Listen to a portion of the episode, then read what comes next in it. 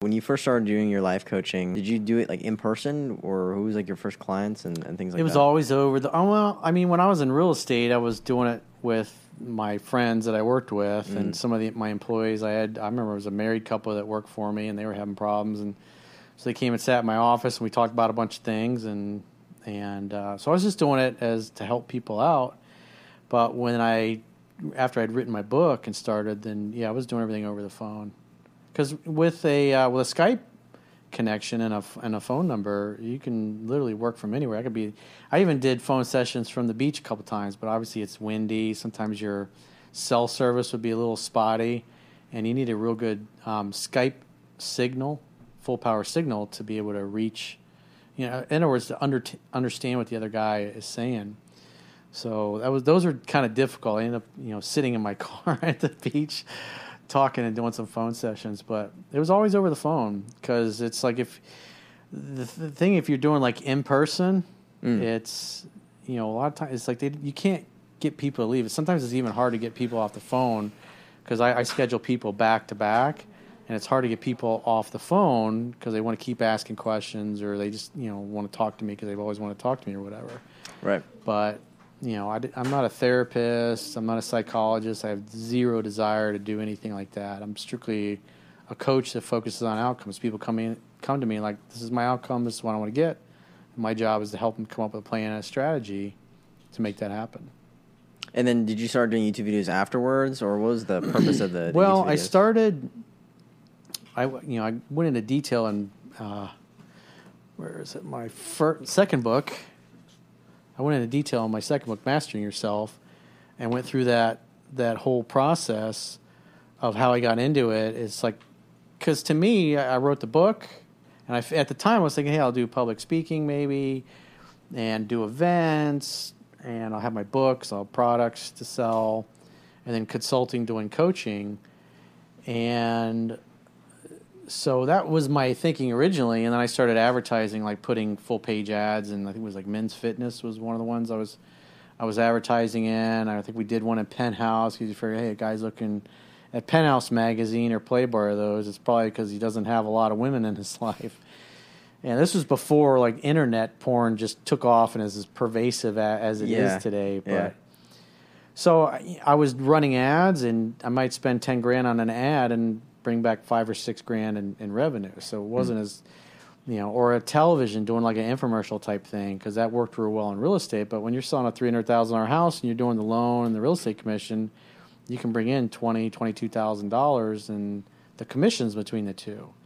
And so if you're spending 50 grand a month for television advertising, you know, infomercials and 30 second spots in the news and stuff like that, you only need like two, three transactions like that every month and you completely cover your not. But if you're selling a $30 book, you got to sell thousands of books in order to recoup enough money and coaching and everything else. And it just wasn't profitable. And so then I, you know, I started experimenting with Google pay per click and uh, that was kind of in its infancy at the time. And then I remember when I was I was working at this sports bar for about ten months to sup to give myself some extra money because I was making enough. I was profitable. I was only bringing in like two or three grand a month, I think, at the time. And it wasn't like I go out and live extravagantly on. wasn't like I go out and live extravagantly on that that type of money. So I need, you know, when you do a pay per click campaign, I mean, you can blow hundreds or thousands of dollars literally in seconds and click. So I was trying to get traffic to the website and see will people buy the book? Do they sign up for the email list and being able to test the site? So I was working like three days a week, ten tenant bar or not ten tenant bar, waiting tables only, and um, I might bring home 100, 150 bucks. And then the next day, I'd, I had a little office, one of those little office suites. You spend like 250, 300 bucks for a little 10 by 10 office. So I'd make my videos in there and do my coaching, and I'd work with my web developer, and I'd set up a campaign and send a bunch of traffic, and then see what happens. So I might work an eight-hour shift and go home with 150 bucks. And I was like 39 years old at the time and uh, and then blow it in a matter of minutes the next day doing a pay per click campaign just to Right. to test the website, to test the conversion rate, and figure out the right way to market it. And then you know things were kind of dragging on. I wasn't really. It's like I, I, every time I spent money, I was I was still losing money. I spent a thousand dollars, on might get back five six hundred bucks. So it was every time I advertised, it was I was still losing money. And then so there were other things I wanted to talk about, and I was thinking, you know, the years are rolling by at this point. So now I'm 40. My book was finished in January, February of 2006. Now it's four years, and I'm waiting tables, and I was hating life. I did not want to be there, and so it's like when you're you're backed up against the wall like that, and you don't have tens of thousands of dollars on a monthly basis at your disposal, like I did when I was in real estate it, it forces you to be frugal. It forces you to think outside the box. And then so I started, you know, because I didn't like the idea of writing e- and like an email newsletter. I started doing that, and then um, sending those out. And then I started. I, I, converted my website to a WordPress website, and I started writing articles. Mm.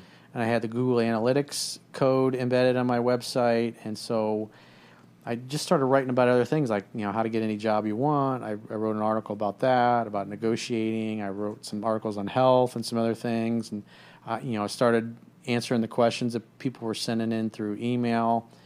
And uh, so at the time, I was just doing it all written.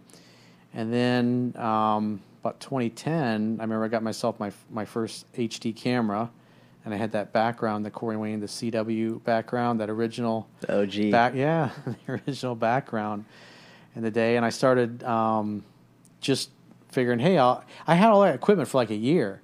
I was because my background in television, uh, you know, we were doing infomercials and commercials. So I was like, what am I going to talk about? What am I going to say in a video? Well, what's going to add value? I was trying to figure all that stuff out. This was before um, you know podcasts and all that stuff. I think in 2010 was probably when Joe Rogan actually started doing his podcast, and he was just fucking around with some friends of his. Like, hey, I just get together with my buddies and we'll make a podcast for the hell of it, just for fun. Right. And it grew into what it is, and um, so I, I, was experimenting with you know writing articles, and I started doing like three or four a week. And then over the course of a couple of months, as I was doing that, and then I was doing like you know one a day, like at least five days a week and so I would take the email and I would put my comments in. You know, I would type them in. I put them in bold, just like you guys see on the website today. And and then I figured, you know what? I'm gonna as a value add because I know some people are auditory. I'll do these videos. I never because at the time it's like if you're gonna do well on YouTube, the only thing you saw was like I don't know if you ever saw that famous video where like the little boy's in the back seat and his little brother bites his finger and he's like, "Oh, Joey bit my finger" or something like that. And it got millions and millions of views. I just figured it was a viral video. That's all you can really do with YouTube. And uh, so I started doing these videos and, and just going through the emails and then just adding the video embed code to the top of my article just to go along and add value for people that. And so what people were doing is they would listen to the, me talk as they were kind of reading the article. And you know, when I was I blogged for about a year, just doing that, and I just kept seeing my traffic go up. And I started getting more and more people booking phone sessions. My book sales started going up. My email list started growing, and people were going, "Oh yeah, I found Jen Google. Oh yeah, I found Jen Google." Every time I talked to somebody on the phone, because I would always ask them, "How'd you hear about me?" Right. And then probably maybe four or five months after I started doing YouTube videos, it seemed like every time I talked to somebody, how'd you find out? I'm like, oh, I found you on YouTube. And my videos back then were getting like 50, 100 views. It was like nothing. And I got people in the comments going, "You suck. Nobody's watching these. Why are you wasting your time doing them?" And and I I just kept doing them because I was I was getting business off of it. And then I remember it got to the point where almost 100% of the people I was talking to were all came from YouTube videos. And I thought, well, I can make a video quicker than I can write an article. Because if I when I take an email and pick out the images and write the article and publish it, that's like a four or five hour process. So I can make a video. It takes me about a half hour to to find an email out of the, all the ones I get that I like and come up with a title and come up with a description and everything, and then film it and editing is is pretty quick because and um, so I could bang out uh, a video like an hour, hour and twenty minutes from like start to finish to where it's published, and then I can walk away, and then Jennifer can pick it up from there. And so I stopped blogging for that would have been 20 really probably a year and a half two years that's why people are on the email list will say hey i got you know these links but there's no article there's no email to go along with this video that you got And so that was about a, a two year period. I didn't do any blogging until I hired Jennifer, and then she started doing those again because people really liked that. They like to be able to look at the email and my comments in it while they're watching the video or, or listening to the video. So um, what that's basically how it evolved. And I had a period about six months where I remember I was doing like I think it was f- six videos a day, four days a week. So it was like Monday, Tuesday, Wednesday, Thursday.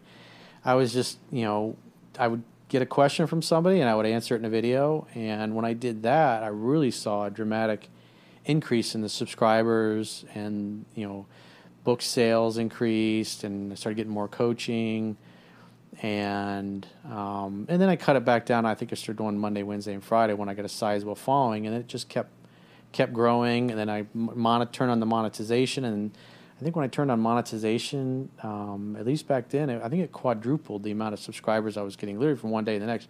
You can see it just goes, it, it's just a spike in my subscribers, and then. Um, I don't know. A year later, I got a, a partner manager. They assigned me a partner manager, and they said, "Hey, you should do thumbnails for all your videos." I did that. That increased the subscribers by 50%. And then plus they verified me. Um, and so that made it made a big difference. So it was just turning on the ads and then having you know the basic thumbnails that I still have to this day. You know the gray thumbnail with my my picture on it. And uh, are you ever just, thinking of changing that? It works but everybody knows that is the it's video you. newsletter because yeah. when I do other thumbnails, the, the video won't get as they all go, oh, it's one of those other videos. Yeah, you know, you're. I, am the same way. It's like I, I love the OG videos. Like yeah. it's classic. So it's that's that was one thing I, I learned a hard lesson early on. It's like when you have something that really works in business, and then you go and change it, hmm. and then you see a negative impact in your income or your revenue a lot of business owners get caught up in their ego and are like, no, no, no we're going to figure out a way to make this new thing work. Or what's trending. And then you don't change. Right. And so that happened to me in real estate where I'd be stubborn at something I had changed our advertising to wasn't working. And, you know, me being the mindset I didn't make a mistake. I can, I can do, I can turn this around or I can change, you know, keep changing things. And so that, that mistake alone cost me hundreds of thousands of dollars over the course, uh, you know, over the next year or so and uh, and so you you learn expensive lessons, and so that formula with those thumbnails, everybody knows those. They know what that video is going to represent. That's why I don't really. I don't, I don't change those. If I do any other kind of video, it would have a negative effect mm. on the amount of views that that video would get. And when you first started, um, you said that it was kind of a struggle. Did you know that you were going to make money out of this, or were you doing it because you're super passionate about it, or?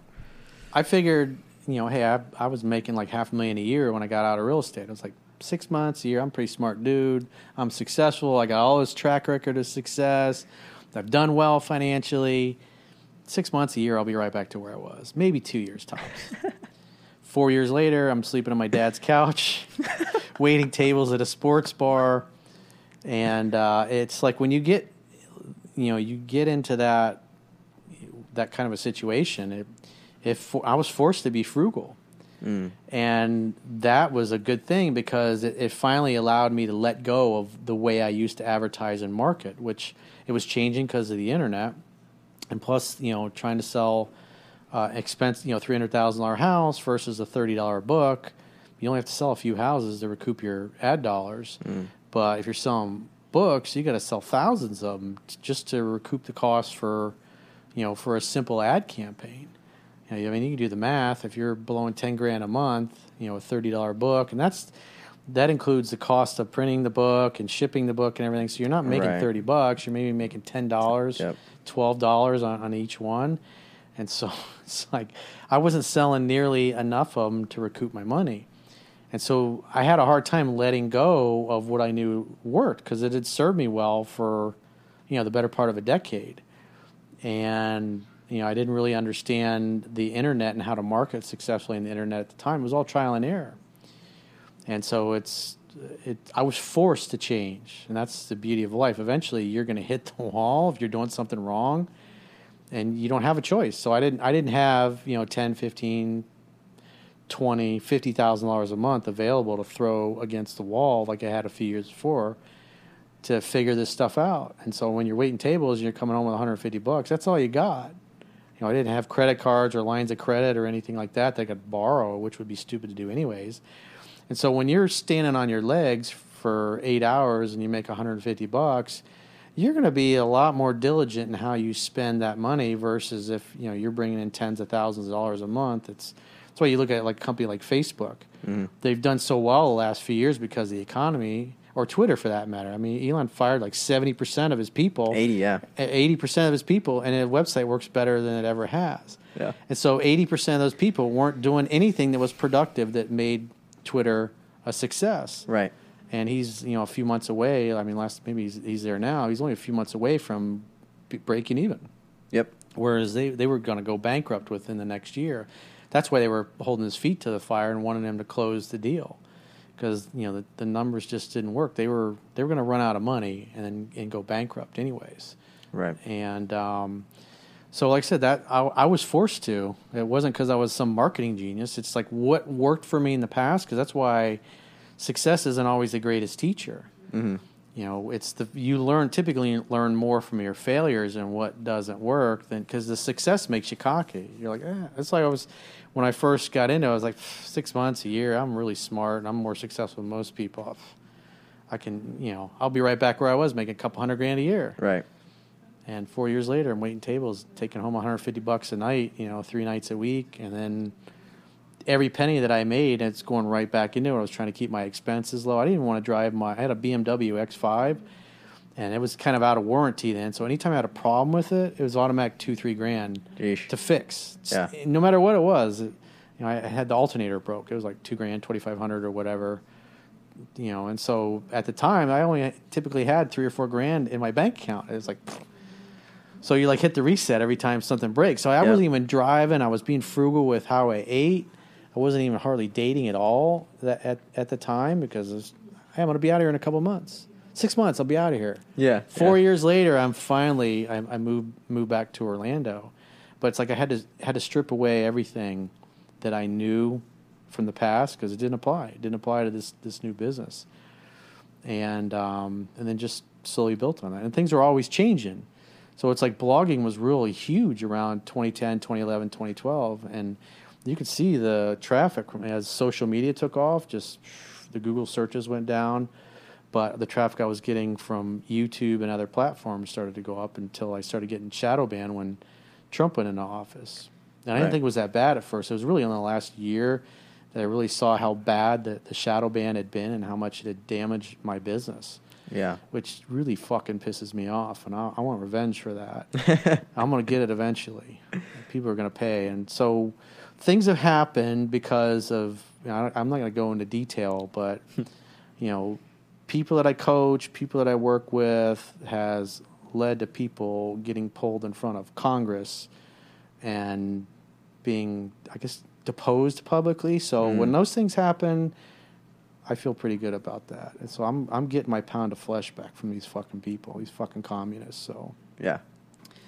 But you know, it's like you never know who you're talking to. You never know who is listening to you. And I've just over the course of the years I've been doing this, I'm always stunned at some of the people I end up talking to on the phone, and uh, who I'm able to help because it's like they're like really high level people that have huge audiences and have the ability to influence millions and millions of people. And so, like when you know I go on the internet and I see somebody that that is uh, you know has a huge following, a huge audience, has a huge impact, and I know them or I know that they know my work, and I hear some of the things that come out of their mouth. It's like the ideas get out there, and that's you know why this quote's on the back of the book from Thomas Jefferson. And on, it's on all my books, and it says, "Enlighten the people generally, and tyranny and oppressions of body and mind will vanish like evil spirits at the dawn of day." So, I mean, at the end of the day, you can't outrun karma. You know, you reap what you sow in life. Eventually, you know, eventually you do. And so, you know, like, like with, we, I think we were talking about this earlier, Yeah. last few weeks about Instagram. I seem to be, once they, you know, instituted the blue check mark program, I, I was able to. Um, it appears I don't want to jinx it, but it appears my shadow ban is gone because now I'm actually able to reach new people again for the first time in like like two years. But TikTok, and you know, I hope TikTok gets gets canceled and they're gone, and because they deserve it. and all those people are going to go from TikTok to Instagram, Facebook, and, and the other channels. Right. So, but you know, YouTube, I'm still shadow banned there, and that happened in uh, March of 2020 when all the lockdowns happened. I think it may, you know, I don't know that I was targeted specifically. I think it's just a, a, a site wide algorithm change that people with a certain view that is against what the majority of the, the people that typically lean left that run Google and YouTube is that my type of viewpoint on the world has has been deboosted, as Facebook calls it, and other people that lean left or they got a you know a victim card because I've seen people learn my work and and uh, regurgitate it word for word and never ever once mention that they learned anything from me, even though they get called out in the comments and their book reviews. It gets con- you know called out. You know they get boosted up mm. just because they got a they got a certain victim card and um, but the at the end of the day, the ideas get out there, and that's the important thing to right. Because I, I love my country. My family's been you know serving and and bleeding for this country for you know over the last hundred years, and so I don't like the things that are going on, and I take that shit personally, and I'm I'm doing my part to pass on the republic that we all inherited, even though a large segment of our population has been propagandized to think that it needs to be torn down and the Constitution needs to be dissolved and it's an outdated piece of paper. And even though most of them have never even read the Constitution, they don't even know what the fuck it says. But I'm just here doing my purpose, what I was put on this earth to do. It's good. And so I like it when dudes like you learn my stuff, especially 19. You're 19 still? I'm about to turn 20, yeah. But it's like, and listening to you talk, you sound like a young version of me. And so the important thing is the idea.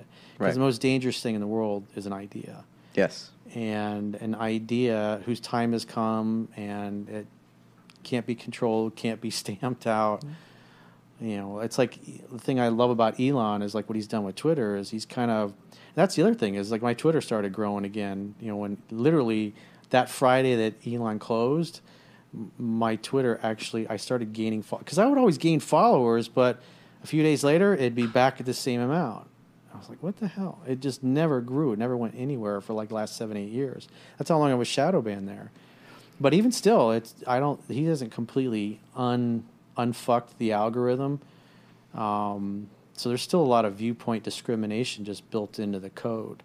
Right. That when you have a certain belief system or viewpoint or a political ideology that you subscribe to, it's like like I said, that's what I've seen with my YouTube account. Yep. It's just it just doesn't have the reach that it used to. I used to be able to publish a video. I could talk about guns or anything. It get 40, 50,000 views in a matter of days. And now, especially when I talk about guns, and I have John from Connect Consulting on. Right. Yeah. It's like those videos barely get a, a thousand or two thousand views, and I got almost half a million subscribers. Yeah. And I've I've talked to my my rep at YouTube about that, and you know she sends me some boilerplate, and she's kind of purposely obtuse about it and kind of acts dumb, like she doesn't really know what's going on, but she probably doesn't. But the point being, I can tell, and I know the date when it happened when I was shadow banned on there, and yeah. it pisses me off. It you know because those things impact me financially to a huge degree, and then you see somebody come along and basically steal my work and give me zero credit for it, and because they're of the right victim class or they have the right political view, they they artificially get boosted. Whereas if our idea, you know, our ideas or our delivery were able to compete on a level playing field, I would fucking crush them. Right. Because this is stuff they learned from me. Right. Hundred percent. Yeah, I made I made sure to uh, always um, let everyone know where I where I learned your information. I was just so proud of like once I learned the stuff and once I read your book, um, I try to share it to everyone, like even at school, in person. And then a lot of like the kids my age were like, "Oh, but he's old. He doesn't know what he's talking about. He talks about pagers and shit and emailing." It's like, no, dude. It trust me, it fucking works. But they wouldn't can, believe me. How can somebody do anything in business or even run anything and not have email? That's just stupid. Yeah, because if you're only using a, a me, an app or texting or WhatsApp, you're on somebody else's platform, and they decide they don't like your views or they don't like what you're writing you, nobody's going to see it. Yeah, and that's the problem. It's like the nice thing about email. At least you have a way to contact those people. And if you're going to run a business, it's like you get email verification, like TikTok. When you you log in that, it's like you they verify your phone number, they send you a text, and then right after that, then you got to verify with your your email just to log in every couple weeks because they just boot you out. Do you still email chicks or Of course. no way. Why wouldn't you email? Well, I'm like you talking about like just communicating with Yeah. other human beings. Yeah, it's like I don't understand why why people wouldn't want to use that. I mean, you can use it in a messaging app, but it's not your messaging app. If it's your email, Yeah. and you own the inbox or that particular email address, you can always take that with you wherever you go, Hmm. and you have a record of all your emails. If WhatsApp, because all that stuff is filtered, their algorithms read all that stuff. If you've got all your chat history and your pictures and everything, you say your your girlfriend or your relationship going back ten years, and they go, "We didn't like your post. Your post went against our community guidelines, so you're banned."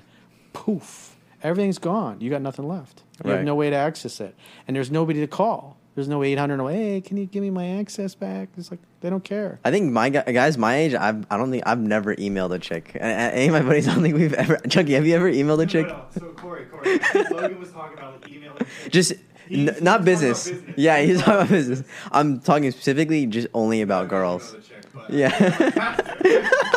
that might be part of the new game now. Oh, you mean from like a dating app perspective? Yeah, I mean, just like because a lot of the guys, you know, I was talking to, we we all guys my age, we're always dealing with girl problems. Like most guys, even now, it's like hyper how many guys are dealing with like girl problems now. Like guys are really struggling. Like most guys are virgins nowadays. It's it's actually ridiculous.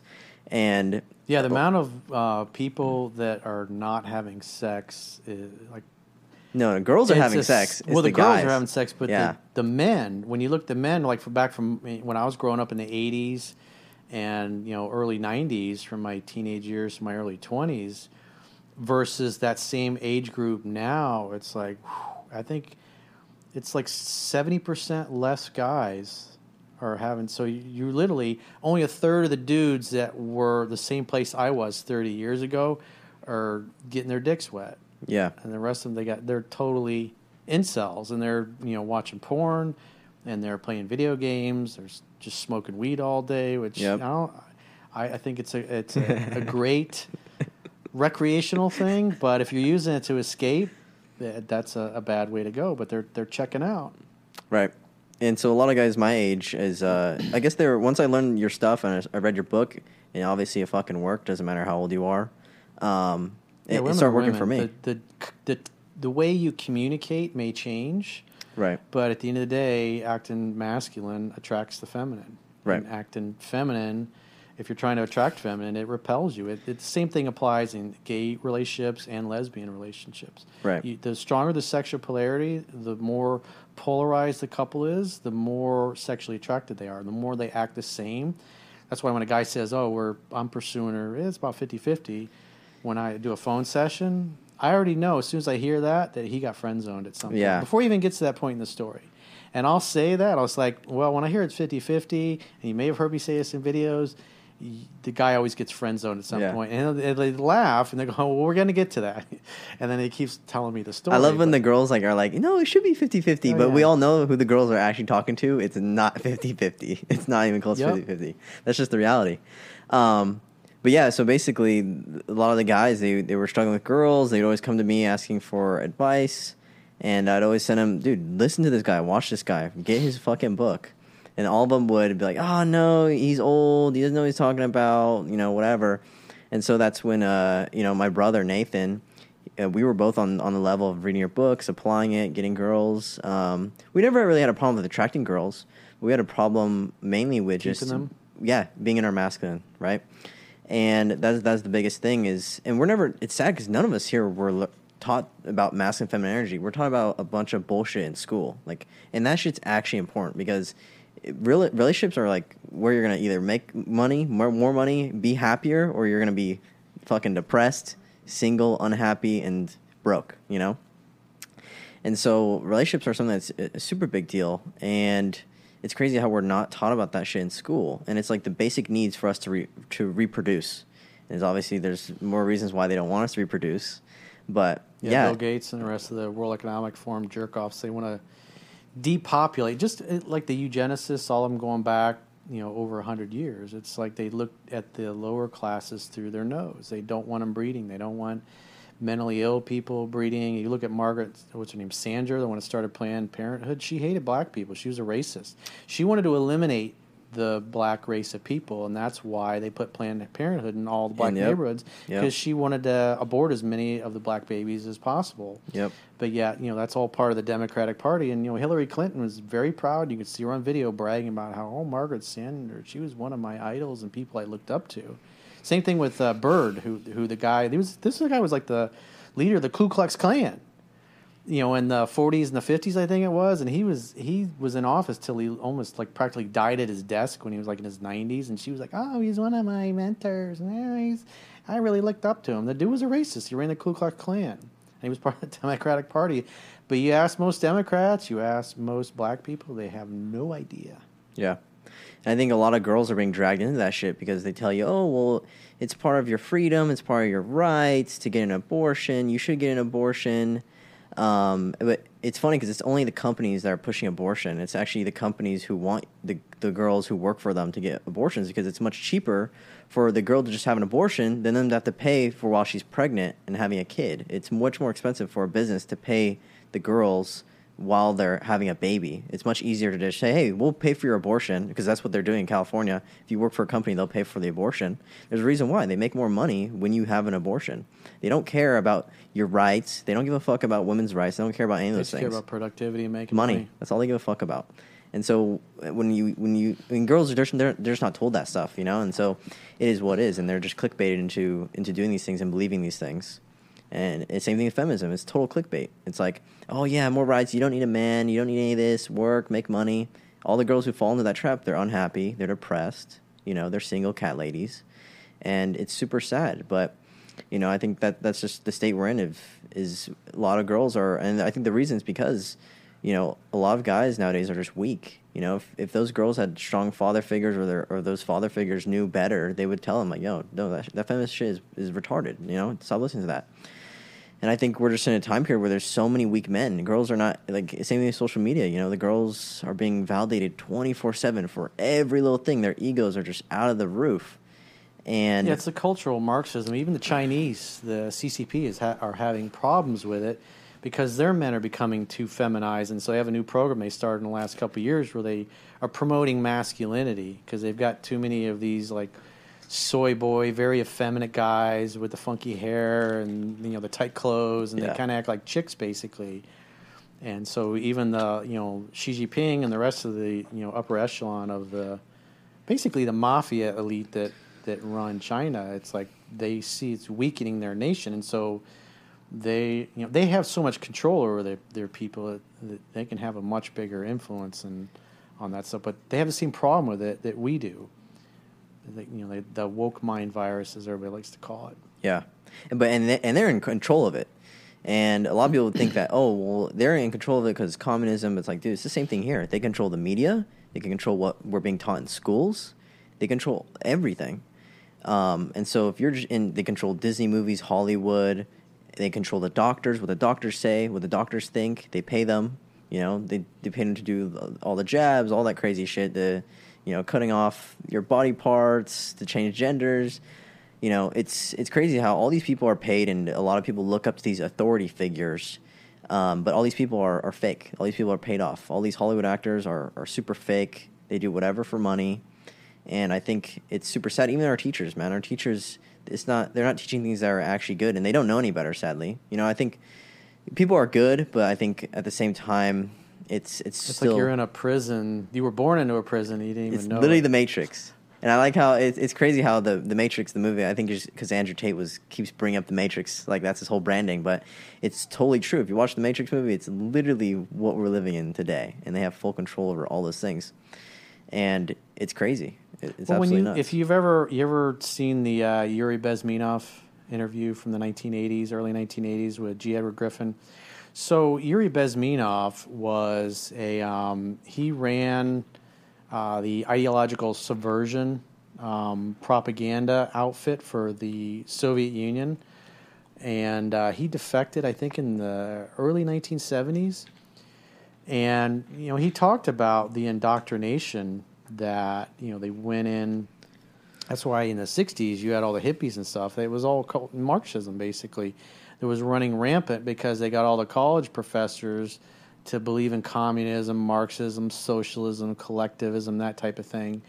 And it's ever since then. It's like you know, eventually they you know have since taken over K through 12 education as well. And so what he was talking about is um, it's called the um, ideological subversion. So in other words, you are ideologically subverting future generations of your enemy. And so instead of you know kids now growing up and learning about Americanism and you know this is the land of opportunity and you can be anything you want. You can you can build anything you want. You can build, build a business. You can you know you can make your dreams come true here in the United States. It's when I was growing up, that's what we were taught. But you know nowadays it's like the kids are taught, oh, the founding fathers were a bunch of slave owners and therefore they were racist, and so you know by default therefore the Constitution is racist and the Declaration is racist and the Second Amendment is racist, and we need to do, do away with all all that stuff. And when so that was part of their program, and even though the Soviet Union has since collapsed, it's that ideological subversion propaganda. It's like one of the things he talked about. It's and because they had this in the Soviet Union, they have in China, anywhere where Marxism is, or North Korea for that matter, where communism is, is taken over is that it, it's not the outside or even the government that really imposes it, it's the other Americans. You know, it's like cancel culture is part of the result of that. It's like, oh, if you don't agree with this, we cancel you. Oh, you have the wrong opinions, and that's offensive. So now we got hate speech. Well, free speech is absolute. There isn't no such thing as hate speech. That's a made up term. I think the first time I heard it was maybe 10 years ago. And so they use that to try to manage what people can talk about.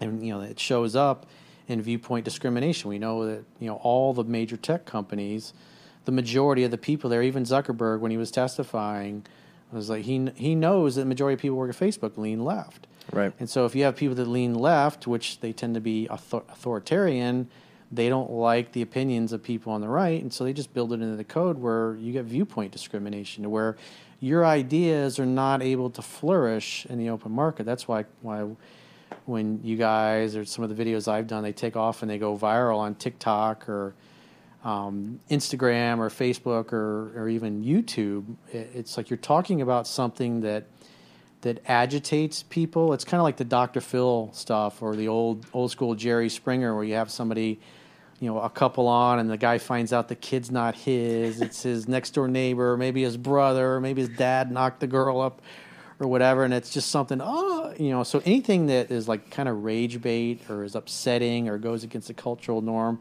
like the the video that, that we did it was um, the one that's doing really well now on instagram it's just talking about how you know most guys experience when they call a girl more and they text her more they notice that her responses become shorter she takes longer to reply and ultimately for most guys it ends up eventually at some point the girl just doesn't even reply at all Right. and then you look at the women oh it should be 50-50 it should be oh if a guy doesn't reach out to me i'm gone oh that's only women that have attachment issues it's the cope that's coming from the women in the comments in that video is hilarious but you have all the guys in there like this happened to me Yep. And so you got all the women going, "Oh, this is not true," and you got the overwhelming majority of dudes are like, "This has been my experience," and Yeah. what Corey is saying is totally accurate. So that particular video has the right amount of agitation, Right. along with truth. That you know, because the women have their perspective, which they're just they're kind of regurgitating what they've been told. Most women don't understand how attraction works. Right. But the guys have all had this experience where they met a girl. She seemed to be really into him. She was texting him a lot at first. And then over a course of a couple of weeks, it just tends to fizzle out. And the guys don't understand that. And then the women are like, oh, you got to tell her how you feel. You got to let her know. You got to text her more. You got to call her. Send her flowers. Tell her you love her. Tell her how much she means to you. It's like Yep. they don't care. They only care about how they feel about you. Yeah, I think it's it's crazy how many guys are are in a state of confusion. Like I think they want us to be in a state of confusion, and even simply as with girls, it's like you're taught to not even trust your own actions or experiences. You're being taught to listen to what other people say. For example, like you said, they have their- own experiences of getting their hearts broken from girls, doing the 50-50, you know, texting and FaceTiming just as much or even more probably. And then they experience a heartbreak, but then they see all these girls in the comment section saying, "No, no, that you just dated the wrong girl." And so the biggest thing, and then these guys get confused, like, "Damn, I've experienced this. Corey's saying this, but then these girls are saying this." And I think guys just need to understand is no, dude. You need like a superpower is just looking at people's actions, like, and it's A question you should get used to using when you're you're on these other shows and podcasts when you're talking to the girls is like, tell me about the guys that you date. Yes, Don't tell me what you just told me it's supposed to be 50-50. Tell me about your boyfriend. Oh, he's toxic, dated. he's What was he? What was he like? The guys that you love the most, that you really had the strongest feelings for. What was he like? How often did he text you, dude. I, I love and it. then you get a completely different Yep, answer. It's that's about that's one of the things I learned from you know Doc Love was you got to ask the right question because women will give you the right answer, but um, you got to ask them the right question, and so they'll give you the canned response, which is you know to them culturally culturally accurate or what they believe. But when then when you ask them to tell you about the guy that they actually dated and stayed with, or they slept with on their first date or first time they got together, or whatever, the dude doesn't do any of that shit. He's not buying them flowers. He's not professing his feelings. of anything, he, he never really seemed to have that strong feelings for them. And those are the guys they remember the most. They have the most visceral, visceral experience with. You know, it's crazy. So when I first, so when I first started my YouTube channel, uh, and my whole YouTube channel, my whole podcast is based off your work and what I've learned from you. And when I first started my YouTube channel, the first street interview was, was me. I walked up to this group of like six or seven girls, and I walked up to them, and the question was, "Do you guys prefer simps or pimps?" Right? And the girls were like, "Oh, simps. We love simps." Yeah, we love simps. I was like, because you can control them, right? They're like, yeah, yeah.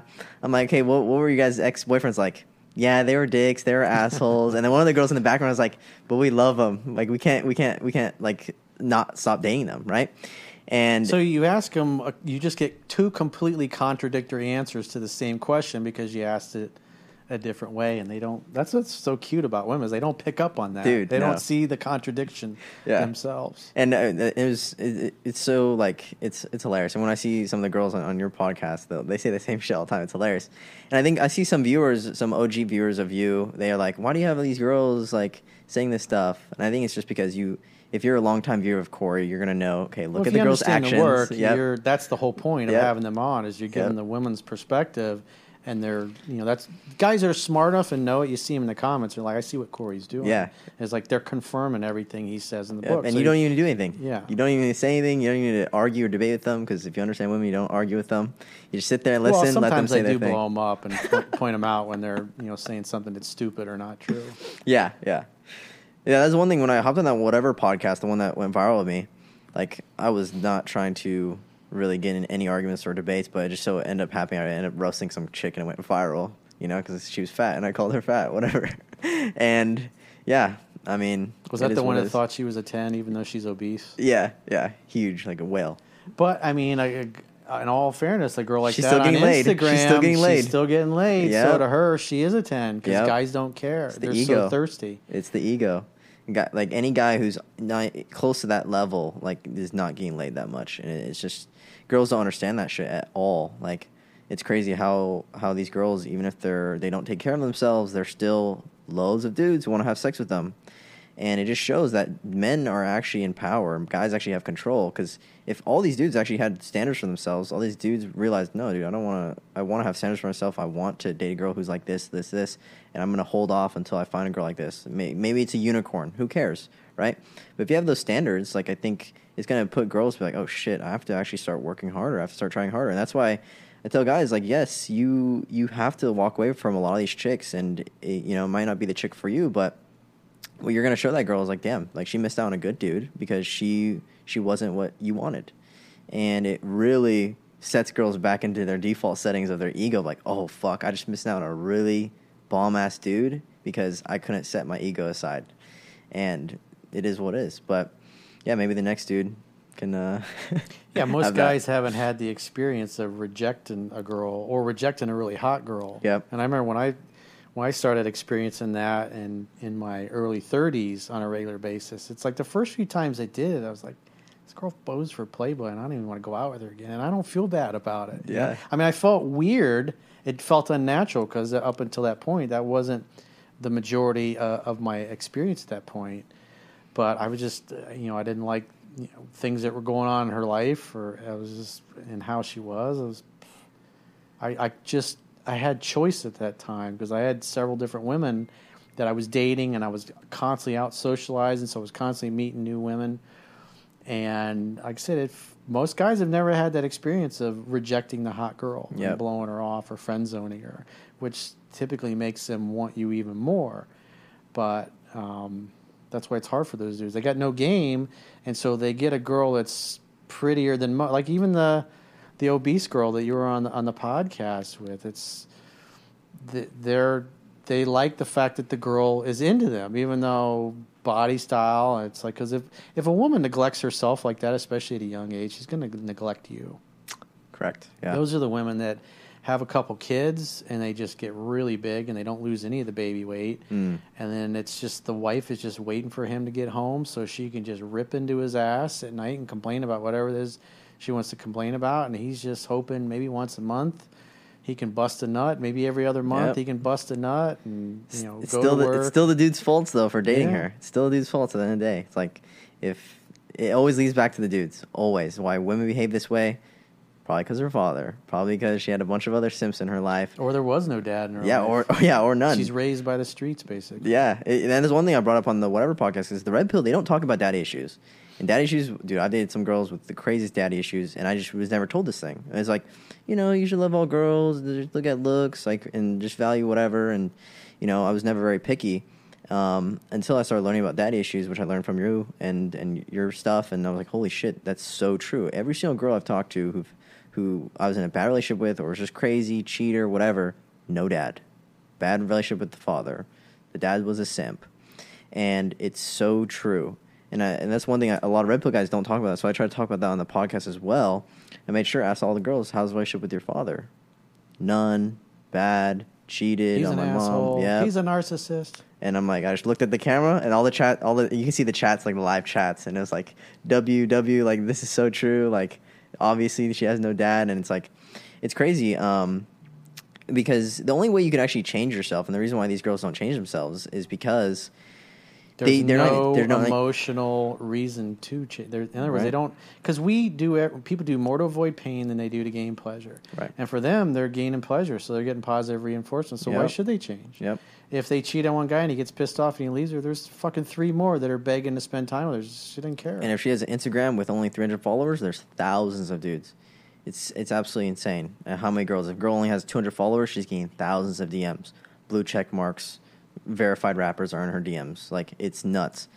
And so these girls just have overinflated egos, and it, it mainly because of social media, but also mainly I blame weak men at the end of the day for all those things because it's only weak men who are validating those behaviors. You know, if if all the dudes had our mindset, dude, girls would not be out there on social media doing these things. You know, but Well, that's why you get the three percent. I mean, even Jim Jim Rohn talked about that, who was you know Tony Robbins' original mentor, and he says, "Don't be like the ninety-seven percent."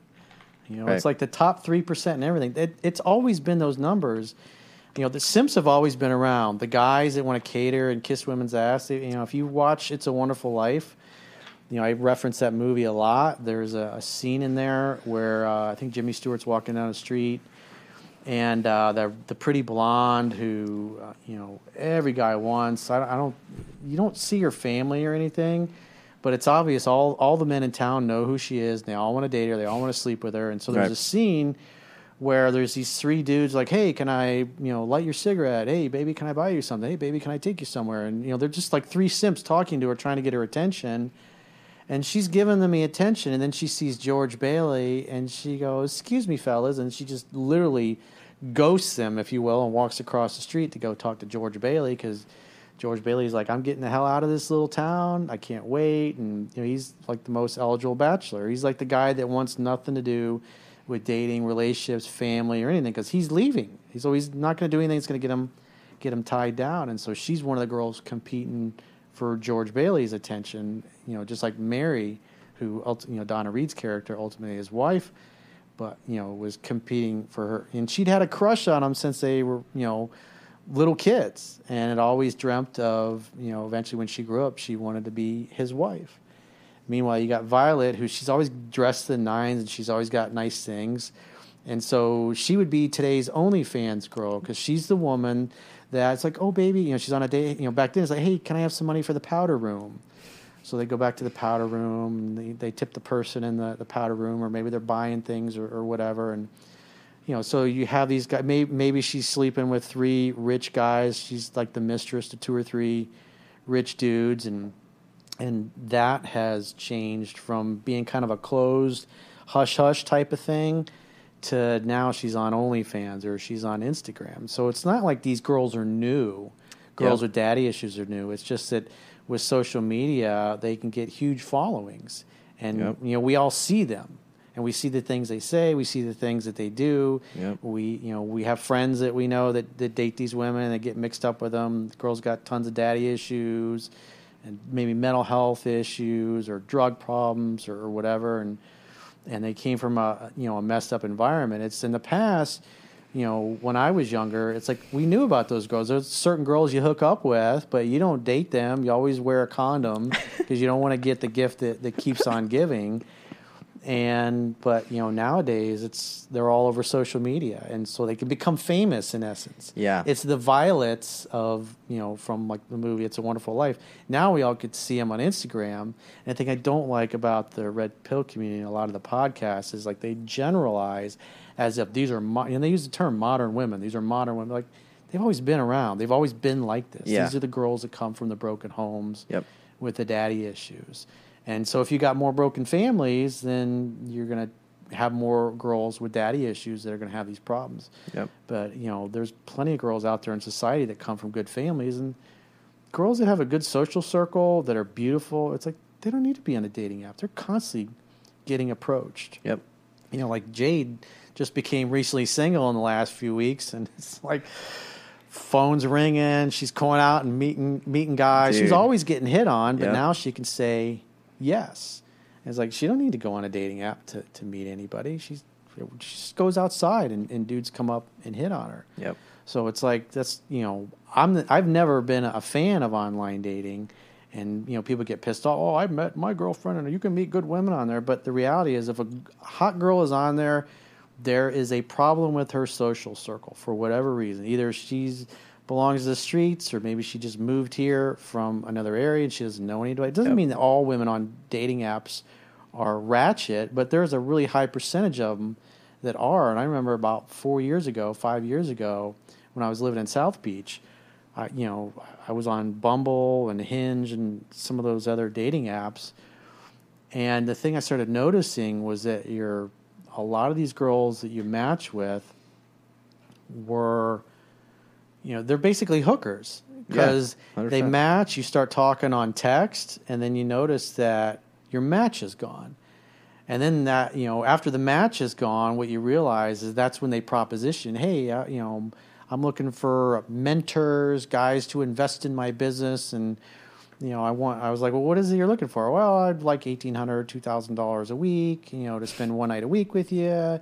And, you know, if you want me to spend more time, obviously there'll be more. We can talk about that. And so this is what they're doing with, they're going on there, they're matching with guys, they're getting phone numbers, and then they're basically unmatching in the profile, and then they tell you what they're really looking for, which is they're basically a sex worker in essence, Yep. or an OnlyFans girl. And these girls have always been around. It's just that now they're more prevalent. And to me, I was looking at like, you know you end up wasting your time with these girls. You're sending a bunch of messages and you're you're making progress, and then you realize, oh, then she just propositions you with money. I was like, if that's a if there it's a good woman, she's lived in the area for a long time. Her family's well respected. She's got a big peer group. She's beautiful. She's fit. She's in shape. She ain't gonna be in a dating app. She don't need to be. Yep. It's constantly, and as soon as she becomes single, her phone's blowing up. People are texting her, sending her messages. Her girlfriends are trying to set her up. and Another she's thing- not single for very long. Another thing as well is so I put my I put my girlfriend on on Tinder and Bumble to go look for lesbians, and so my girlfriend is swiping on girls for like threesomes or foursomes, whatever, and uh, the amount of times where my girlfriend has matched with the girl, they've been texting, they they exchange numbers or they exchange Instagrams. My girlfriend texts him on Instagram, deletes her Instagram or unadds my girlfriend on Snapchat, and then a week later adds adds adds her back. Be like, my boyfriend was searching through my phone. I had to unadd you. I had to block you so my boyfriend couldn't see. But I'm still down to hook up with you and your boyfriend. The amount of girls who have boyfriends on these dating apps is absolutely insane. Like uh, e- easily over sixty percent have a, a boyfriend, and it, the amount of effort a girl will go through to like cheat on her boyfriend is is crazy as well. So, and if girls want to cheat, they will. Yeah, character's 100%. destiny. And Yeah. that's that's who she is. And your goal, your mission, if you choose to accept it, is to figure out as quickly As as, possible, possible, yeah. what you're dealing with. Yep. But that's a a key tell. If she got no father, hates her dad, he's a narcissist, has no relationship, never had a, a good stepdad or a grandfather or an uncle that stepped into that role, it's and every time I talk about this, I you know get a lot of women that are in that situation. Oh, we're not all like this. Not all strippers are bad, or you know whatever happens to be, which is true. Not all of them are horrible, but the majority of them, maybe 97, 98 percent of them, are you know, like I said back in my day, these were just the girls that you knew were sleeping with everybody. Like I, there was a girl in my my class who was a cheerleader. She's beautiful and um, one of my friends dated her and hooked up with her and he was thinking i'm going to date her. And but one of our mutual friends was like hey she was just fucking so and so last week. And then two hours before she fucked that guy she was fucking another guy who was also on the football team. And you know her parents had had split up and and uh and it's like she slept with a lot of dudes, man. She slept with you know a lot of guys in the football team. We all knew that, and we, we I say we learned that, and especially learned that you know after we, we graduated. We, you know we just that's everybody that dated her or hooked up with her never considered her girlfriend material because she was sleeping with half half her Yep. class. Yep. But it was fun to hook up and to get laid and, and to bust a nut when you're in high school. And she was hot. She was a cheerleader. And now she's obese. She's, I think, on her second marriage, maybe. I think she's second marriage. She's had kids. She's still a cool chick. I'm friends with her. I like her. But she's obese. And she just totally let let herself go. Yeah. And the guy she's married to is he's a pussy. He's Yep. like a push pushover. That's and that's the only guy she's gonna date because any guy who understands this shit or even knows that history is like, eh, I'm good. Like I know any guy who understands like, yeah, look at a relationship with her father, understand like the history, because obviously the history is gonna tell you the future and things like that. Current events form future trends, as Gerald Celente says. Yep. And uh, yeah, I always uh, that's one thing I mentioned on the podcast as well. Is like if I'm looking, these girls are trying to tell me that they're high quality chicks, and all these girls were basically OnlyFans chicks for sure. And they're all telling me, "Oh no, I'm a high quality dude. If if I, if I came to a girl, if I came to a guy who had no idea I'm on OnlyFans, I'm like, dude, look at your Instagram. It has a link in bio to your OnlyFans. Not only that, even if you don't have the link in bio to your OnlyFans, I could just look at a girl's Instagram. I could tell, okay, yeah, she's she knows a lot of dudes, right? Because, dude, girls on Instagram, they're not they're not good. Girls are not going to be on Instagram posting a bunch of pictures of themselves, right? And girls love to use that excuse. Or they of- will, but it's very modest. They may Yeah, post a few times a year. If they have a, a boyfriend, they'll post something and say sweet something sweet about them. But it's like they very very rarely post.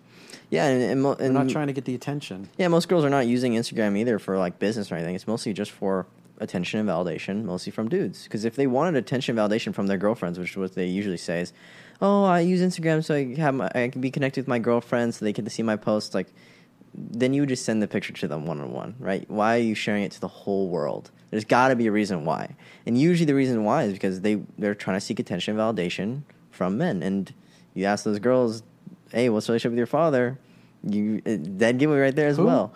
Yeah, it's like, dude. Obviously, these there's a reason why all these girls are on these dating apps and on social media, and yeah, I'm like super aware of all these things, and it's it's super important to look at these things, and it's it's crazy how many guys don't understand the, these subtle things. It's not even subtle, but it's like, dude, these guys are totally brainwashed by just how hot the girl is. It's like, dude, you're you guys are retarded. I think once you get past a certain point of, you know, getting with enough girls, you you stop caring about sex. You stop caring about how hot the girl is.